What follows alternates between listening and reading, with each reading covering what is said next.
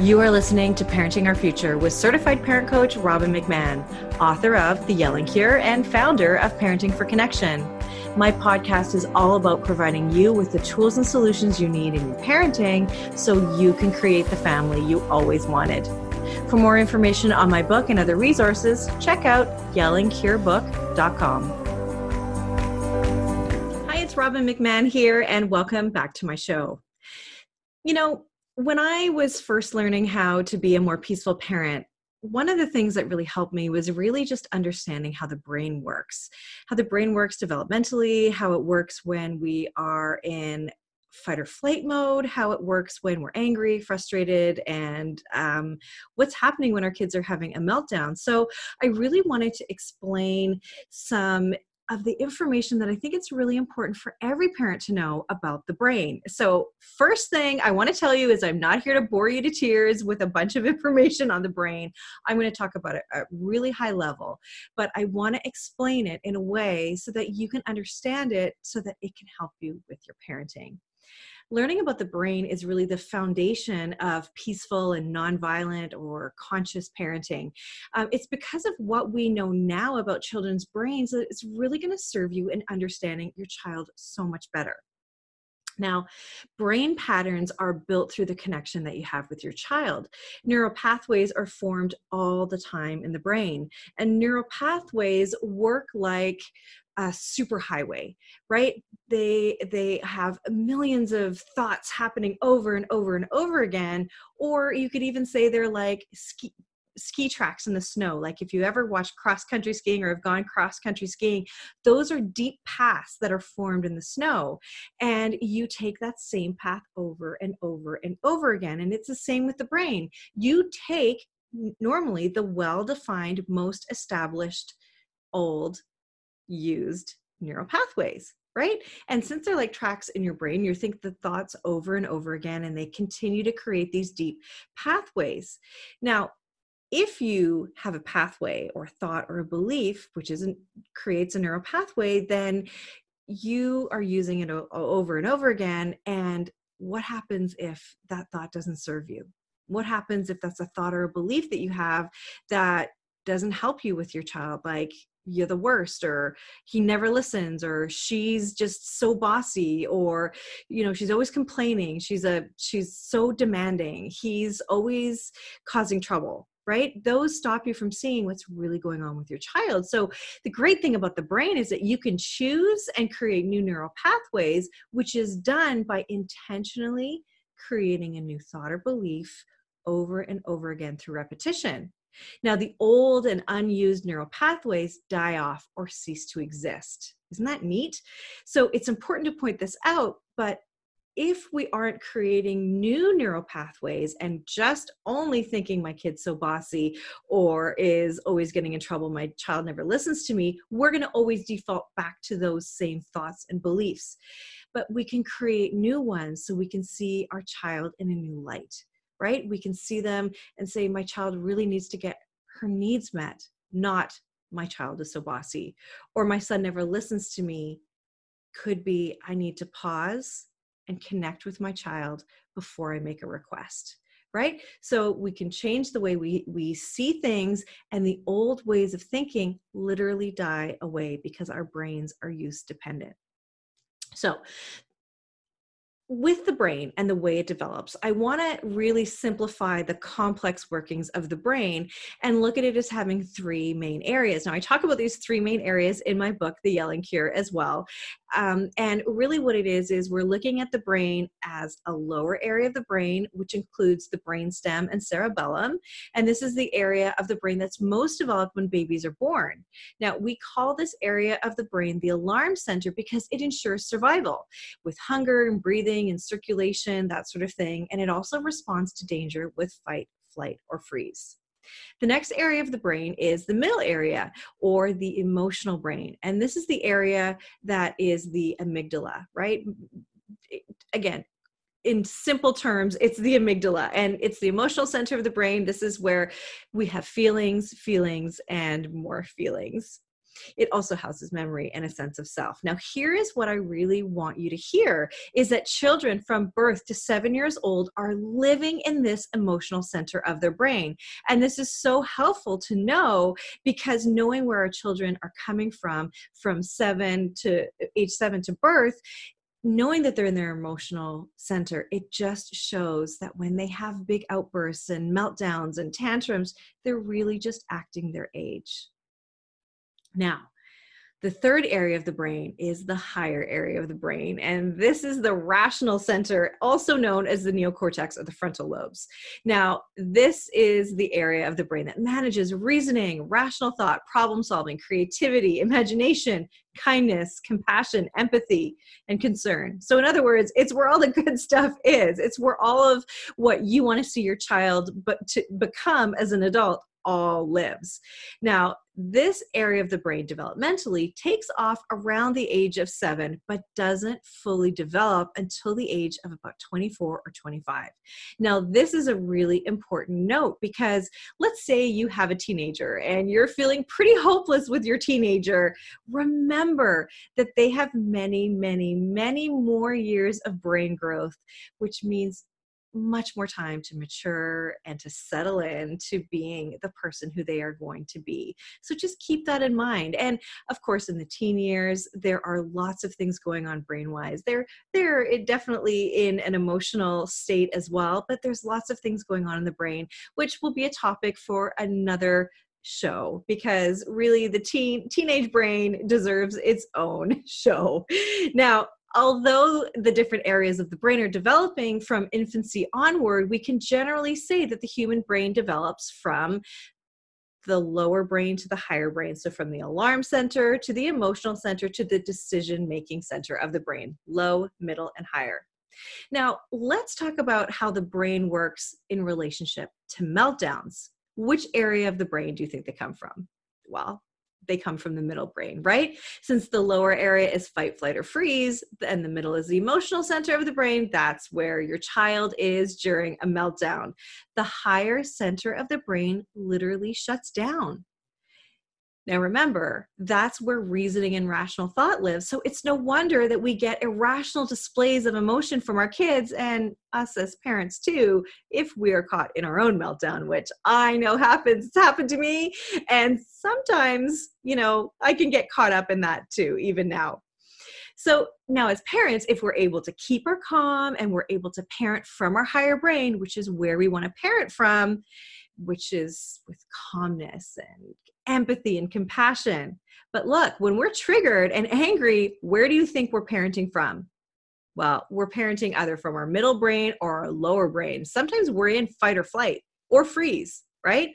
So, since your child is in their emotional center when they're having a meltdown, there is no way to reason with your child because they can't access that part of the brain. And the same goes for you if you're triggered. You can't access your higher brain. So, since everyone is all emotion, it's not the time to parent your child. And if you're not in your higher brain it is it is your child can be parented in when they're in that state and you cannot parent your child effectively. So we've got to wait until everybody calms down take some breaths give everybody a moment to just be calm and then you can parent your child. Now when our child is in the middle of a meltdown what do we often do? We often say things like use your words or just calm down or will you cut it out? Will you stop it? Stop it right now. Well, your child can't do that. They don't have access to that higher brain, right? I can't emphasize it enough. And quite honestly, what would you do if you were in the middle of your own meltdown? Would somebody saying calm down or just stop it or get over it, would that actually help you? Probably not. I think I would rage even harder. If you can't recognize that I'm upset right now and you think that I can just turn this off and stop crying and being upset, well, you're out of your mind if you think I can. Well, it's the same for our kids. Why do we expect them to do things that we can't even do, that we would be really angry at someone for suggesting we do? Never in the history of calming down has telling someone to calm down ever calmed anyone down. Am I right? so don't do it for your child what if instead we look at our kids as living in this world of giants, right? And they have to make sense of it throughout the day, and they are experiencing frustrations and upsets all day long and they're literally they literally have no way of dealing with their feelings or even able to articulate them to us to tell us what's really going on. And as they go about our their day they still experience these frustrations and these upsets and they're actually building stress hormones up until they come to a critical point.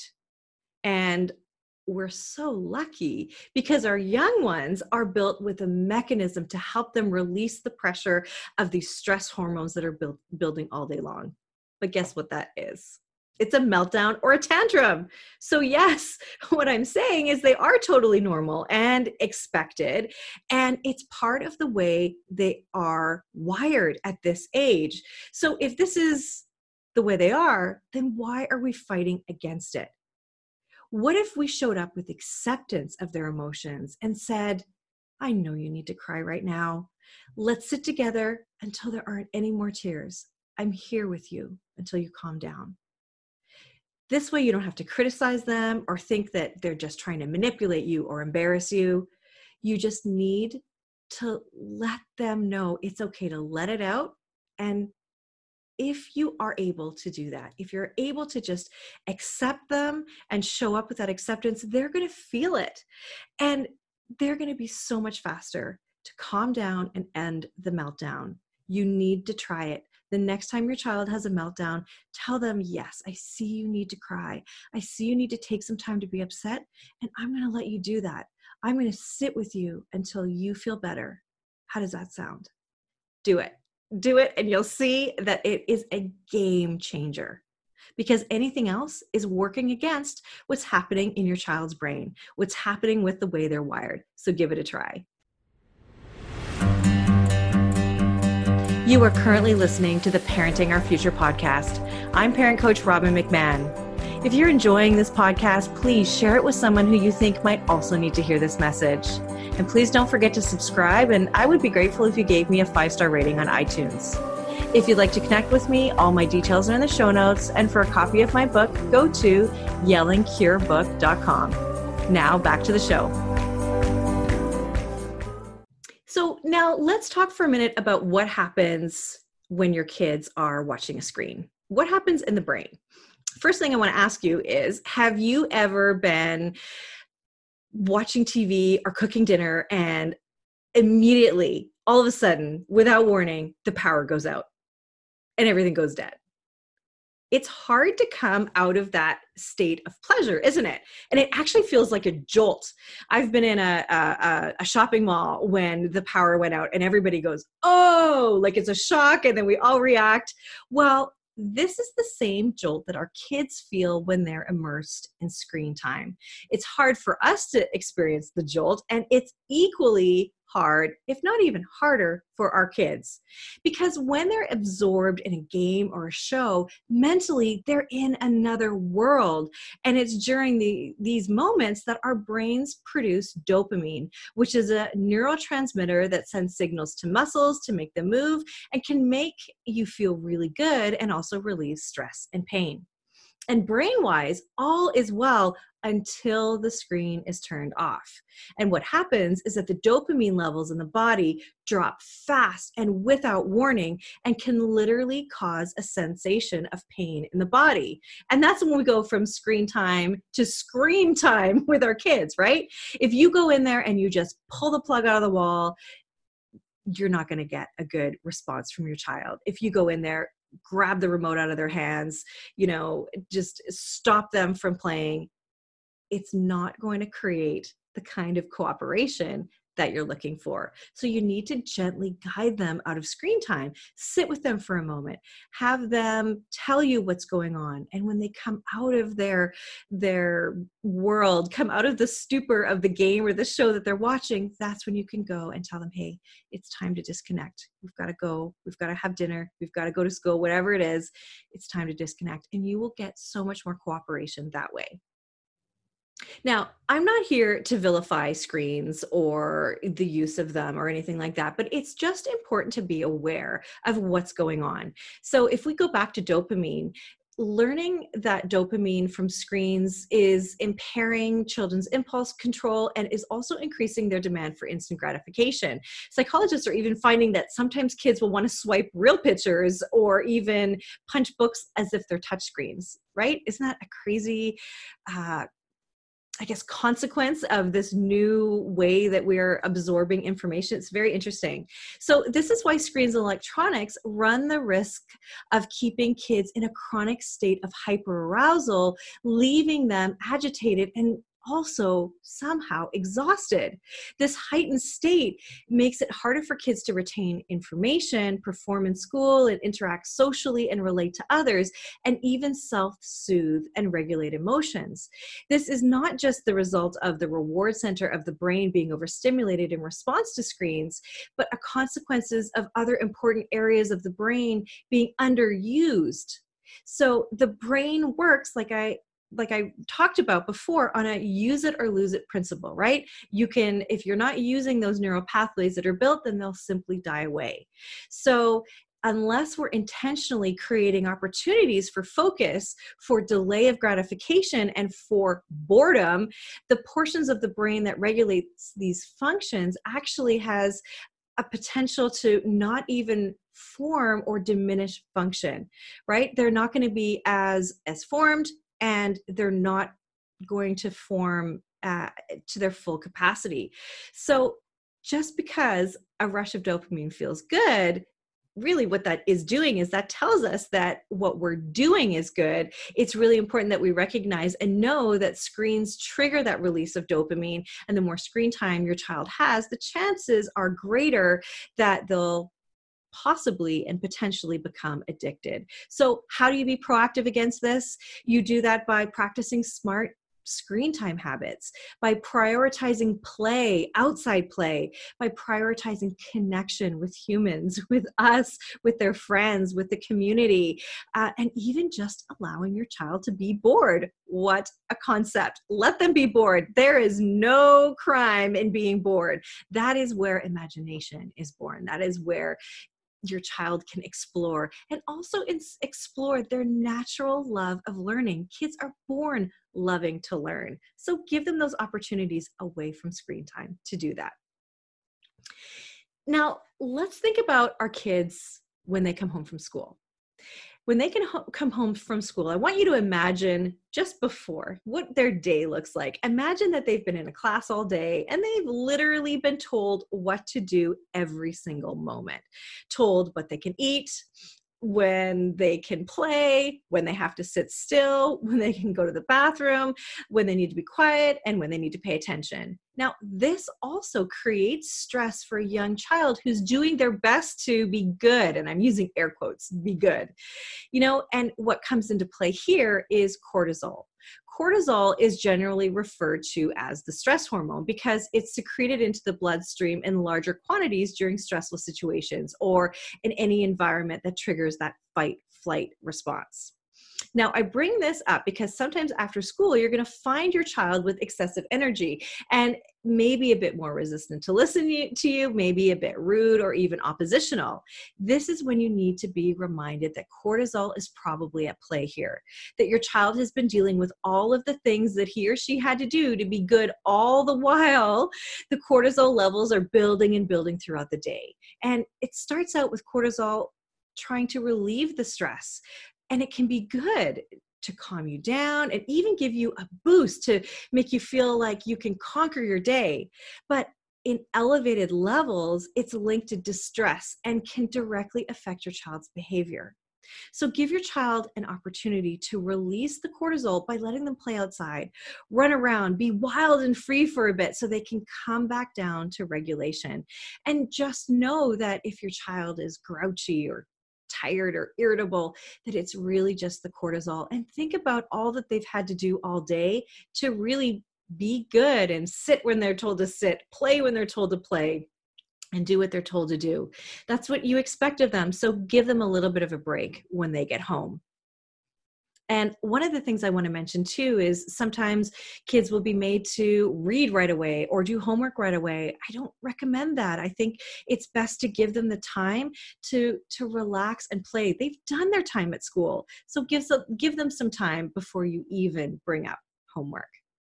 So I hope that this was helpful for giving you a really intro lesson to Brain Science 101 and how it can really help you with your parenting. Thanks so much for listening, and I will see you in my next show.